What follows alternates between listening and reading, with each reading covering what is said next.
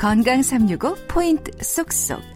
우리가 꼭 알아야 할 부분들을 정리해 드립니다. 건강 365는 유튜브와 팟캐스트로도 서비스됩니다. 오늘은 예방 접종에 대해서 알아보고 있는데요. 연세대 강남 세브란스 병원 가정의학과 동재준 교수와 함께하고 있습니다. 교수님, 국가 예방 접종 중 하나인 이번엔 이 폐렴구균 예방 접종에 대해서 여쭤볼까 하는데요. 사실 코로나 19와 맞물려서 더 관심이 높은 것 같아요. 폐구균 백신, 폐렴구균 예방접종 어떤 효과를 기대할 수 있을까요? 네. 이름이 이제 폐렴구균 예방접종이고 또 어르신들은 흔히 이제 폐렴 예방접종 맞으러 왔다 이렇게 말씀을 하시는데 이름처럼 폐렴을 100% 예방한다 이렇게 생각하시면 조금 문제가 있으시고 실망하실 수 있습니다. 그래서 대상자는 주로 65세 이상 노인이나 만성 폐질환자, 만성 질환자들에서 폐렴구균에 의한 폐렴을 예방하는 것이 역시 1차 예방이겠지만 같은 폐렴구균이라도 예방률이 사실 45% 정도입니다. 절반 정도 예방이 된다고 보시면 되겠고 오히려 폐렴보다 더 많이 예방하는 것은 이 감염에 의해서 우리 예전에 폐혈증이라고 하는 지금 이제 균혈증이라고 부르는데 피 속에 균이 타고 돌면서 전신의 염증을 일으키고 목숨을 앗아갈 수 있는 질환을 75%, 또 뇌수막염까지 포함하면은 전체 70% 이상을 이제 예방할 수 있다고 알려져 있어서요. 어, 실제로 폐렴보다는 뇌수막염 그리고 폐혈증을 예방하기 위해서 접종을 맞는다 생각하시면 보면 되겠고 어, 노년 사망 원인 중에 또 폐렴이 많은 걸 고려할 때는 필수적인 접종이라고 볼 수 있겠습니다. 음, 그러니까 폐렴 폐구균 예방 접종을 갖다가 폐렴 백신이라고 생각하면 조금 어, 오해가 좀 크다 이렇게 볼 수가 있겠네요. 네, 맞습니다. 그래서 접종을 맞으셨는데 폐렴이라고 병원에서 진단 받으시면은 어, 굉장히 분해하시는 분들이 많으세요. 뭐 돈도 비싼데 맞았는데 이렇게 이럴 수 있는 거냐, 뭐 사기 당했다 생각하시는 분들까지 계셔서 그렇지는 않고 폐렴을 걸릴 확률을 줄일 수 있다 생각하시면 될 것 같습니다. 음. 그 정부가 지난 6월 22일부터 무료 폐렴 구균 예방 접종을 실시하고 있는데요. 그동안 이제 폐렴 구균 예방 접종을 하지 않은 65세 이상이 대상이 되고요. 그래서 이제 이 얘기만 들으면 폐렴구균 예방 접종은 이제 평생 한 번만 맞으면 되는 건지 많은 분들이 궁금해 하시고 사실 올해뿐만 아니라 지난해, 지지난해 또 맞으신 분도 있기 때문에 또 이럴 때 또 더 맞는 게 좋은 건지 이건 좀 어떻게 봐야 될까요? 어, 현재는 65세 이상 국가에서는 23가 백신을 1회 지원하고 있습니다. 실제 이제 국가 예방접종 가이드라인에도 1회 접종도 추가가 되어 있고요. 좀 더 확실하게 하시고 싶으시다 하시면은 가장 전통적으로는 질환이 없는 경우에는 어, 5년마다 추가 접종 맞으실 수 있겠고요. 하지만 지금은 조금 더 효과적인 방법으로 이 폐렴구균 예방접종이 13가와 23가 두 가지가 있는데 13가를 먼저 맞고 1년 이상 간격을 두고 23가를 맞는 방법이 첫 번째 있겠고 23가를 먼저 맞고 1년 이후에 13가를 맞는 방식으로 평생 예방하는 방식들이 개발이 되어 있습니다. 그래서 이렇게 23가와 13가를 1년 간격으로 두 번 접종하는 것을 추천하고 있습니다. 음, 그리고 이제 코로나19가 아니더라도 사실 노인분들한테는 폐렴하면 좀 어, 걱정이 크고 부담도 큰데요. 노인에게 있어서 좀 폐렴을 좀 주의 깊게 봐야 되는 이유 어떤 게 있을까요? 폐렴으로 사망하는 경우를 2019년에 건강보험 심사평가원에서 발표를 한 적이 있습니다. 그래서 65세 미만에서는 10만 명당 3명이 폐렴으로 사망했다. 굉장히 이제 무시할 만한 숫자가 되는데요. 65세 이후에는 10만 명당 209명이 폐렴으로 사망한 걸로 되어 있습니다. 어... 예, 1년에 실제로 인구 10만 명당 140명 정도가 암으로 사망하는 걸 고려하면 굉장히 많은 숫자입니다. 그래서 어, 사실 65세 이후에는 암보다 무섭다 말씀하신 분도 계실 정도로 폐렴이 이제 중요한데요. 폐렴 노인 환자는 또 80%는 입원 치료받을 정도로 심했고 어, 실제 사망하는 경우도 젊은 사람들이 걸린 경우보다 3배 혹은 5배까지 높기 때문에 뭐 2017년부터는 3년 연속으로 국내 사망원이 4위를 차지하고 있습니다. 아, 저는 좀 궁금한 게요. 사실 폐렴 하면은 제 기억에는 항생제로 잘 치료가 되지 않나요? 노인분들도 항생제만 잘 쓰면 폐렴이 잘 나을 것 같은데 이 폐렴으로 인해서 사망률이 높다. 이거는 어떻게 봐야 될까요? 어, 노인분들이 면역력이 적응돼서 이제 원인을 찾는 분들이 계시고, 어, 또 다른 기저질환 가지고 계신 경우들에서도 또 원인을 찾는 경우들도 있습니다. 실제 65세 넘어가게 되면 만성 폐쇄성 폐질환이나 당뇨 혹은 다른 폐나 이런 데 면역력이 떨어지는 경우들이 많이 있고 어, 항생제를 치료를 제대로 하더라도 어, 급성 이제 호흡 부전 같은 흔히 이제 영어로 ARDS라고 하는 전체 폐가 하얗게 돼서 중환자실까지 가야 되는 경우들이 많이 발생하고 있습니다. 그래서 약이 균을 치료할 수 있다고 하더라도 어, 노인분들의 면역력이 떨어진 것 때문에 위험한 경우가 있을 수 있고요.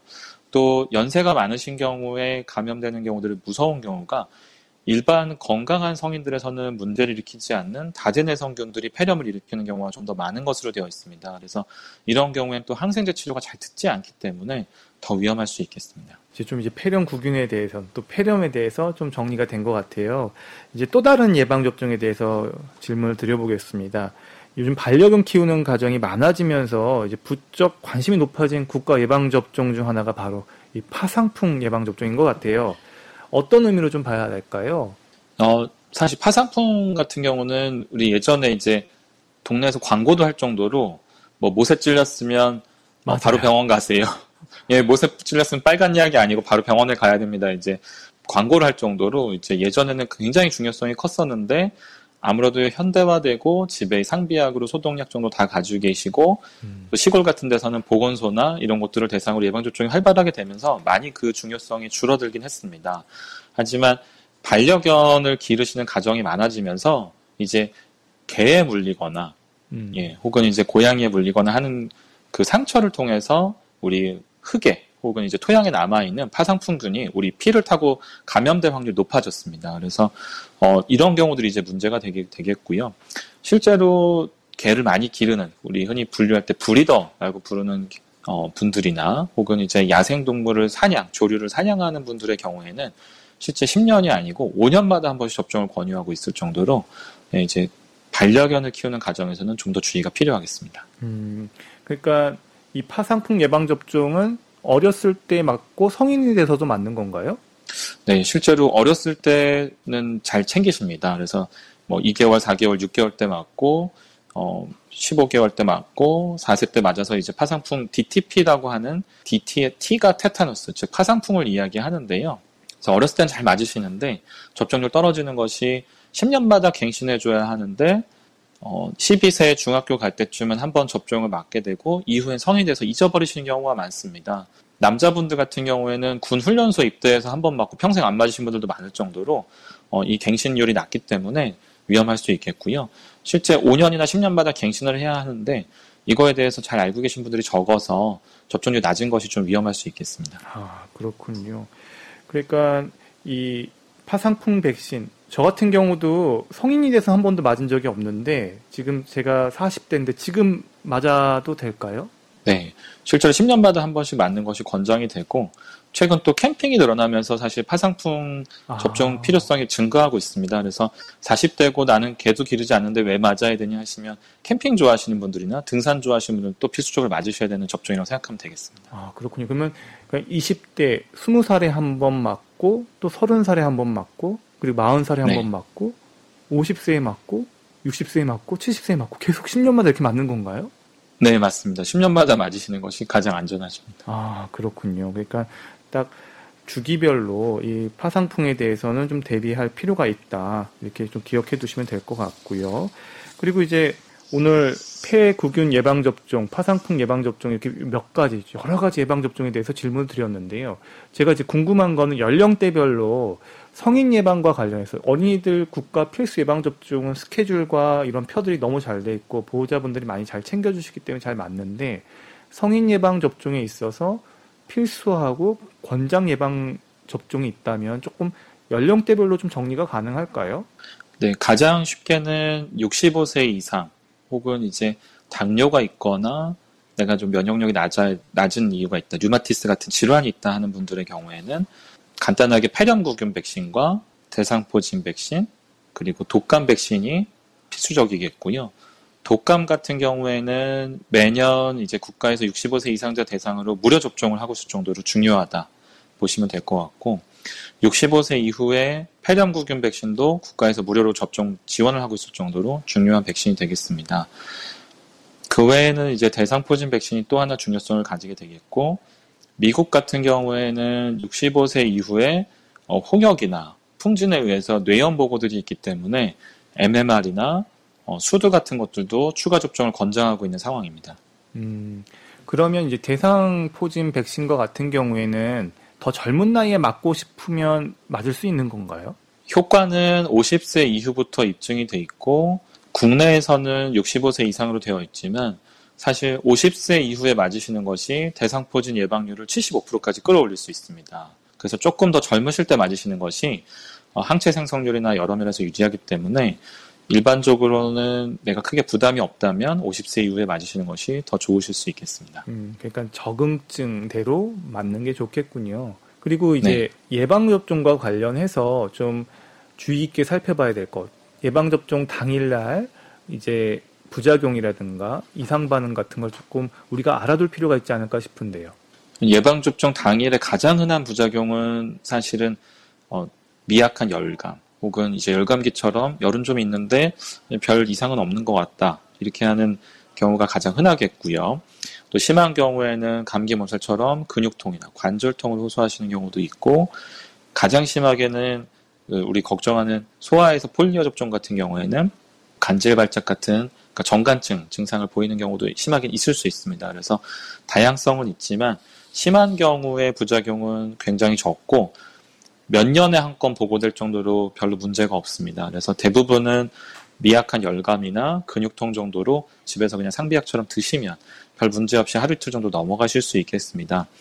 다만 이제 예방접종하고 부작용이 늘어나지 않기 위해서 저희가 예방접종하고 당일날은 보통 큰 활동하지 마시고 집에서 잘 쉬시고 사우나 같은 온수 목욕은 피해 주셔야 된다라고 이제 말씀을 드리는데 어, 우리가 주사를 보통 피 하나 근육에 놓고 어, 8시간에서 12시간 동안 약이 천천히 몸에서 퍼지게 하는 전략으로 우리 이 부작용을 줄이고 있습니다. 근데 어, 온수 목욕이나 운동 같은 것들을 하게 되면 이 피 속으로 약이 예상보다 빨리 퍼지기 때문에 부작용 비율이 좀 올라갈 수 있어서 주의가 필요하시겠고요. 또 주사바늘 뚫린 자국이 24시간 정도가 지나야 탕목욕이 가능할 정도로 그 부위가 메꿔져서 감, 2차 감염이 일어나지 않기 때문에 24시간은 탕목욕은 피해 주시는 것이 좋겠습니다. 아, 이런 부분들은 정말 잘 몰랐던 부분들인데 잘 기억해 두면 좋을 것 같다는 생각이 들고요. 또 하나 어, 미열 이상 반응이 있을 수 있다 얘기를 하셨는데 사실 이건 좀 현실적인 질문이에요. 사실 예방접종을 이제 코로나19 때문에 많이들 못 하시는 분들도 계실 거고, 미열 반응 같은 경우에 이제 의료기관에서 예방접종을 하고 미열이 있을 때 이게 또 코로나19하고 증상이 유사해서 이런 부분들은 어떻게 좀 대처를 해야 될지 좀 현실적인 질문 한번 드려봅니다. 사실 뭐 딱히 구분은 잘 되진 않습니다. 근데 예방접종 같은 경우에는 몇 시간 혹은 하루 정도면 금방 열이 내리게 되는데 반해서 코로나19 같은 경우에는 저희 이제 환자분들 진단되고 퇴소 조치할 때까지 보통 한 달에서 두 달 정도 걸리는 걸로 저희가 많이 알고 있습니다. 그래서 하루 지났는데도 계속 열이 난다. 혹은 보통 예방접종에 의해서 열이 나는 것은 미열이어서 뭐 37도 4, 5, 이 정도가 이제 측정이 되게 되는데 38도 이상 측정이 된다 할 때는 좀 의심해서 빨리 병원에 가보시는 것이 좋겠고 열이 나는 기간과 정도가 가장 중요하다고 할 수 있겠습니다. 음. 그리고 이제 어린이들이나 이제 병원에 가서 예방 접종을 맞을 때 많은 분들 보호자분들 특히 궁금해 하시는 게 하루에 다른 종류의 예방 접종을 다 동시에 맞는 경우들이 있더라고요. 그러면 다들 좀 걱정을 네. 하시는데 이렇게 하루에 다 맞아도 되나 이런 질문들도 할 것 같아요. 네. 어, 실제로 이제 너무 주사를 많이 찌르기 때문에 소아의 경우에는 어, 혼합 접종도 있습니다. 그래서 예전에는 DTP 따로 맞고 어, 폴리오, 소아마비 따로 맞고 B형 헤모플러스 인플루엔자라는 백신을 따로 맞아서 하루에 세 개를 맞아야 했던 거를 약 하나에 섞어서 어. 이제 한 번 접종하는 백신도 나와 있습니다. 그래서 이제 혼합 접종을 많이 하기도 하는데요.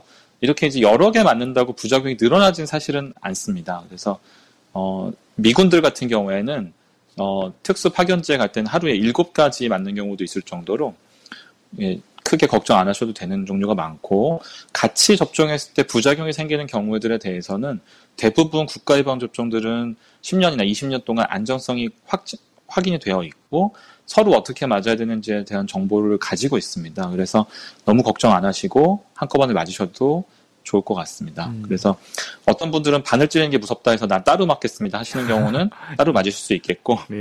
네, 저 같은 경우는 어차피 한 번 맞으면 부작용 확률이 한 번씩은 있는데 아픈 날을 하루라도 줄이려고 저는 이제 하루에 맞을 수 있으면 다 하루에 맞는 편입니다. 네.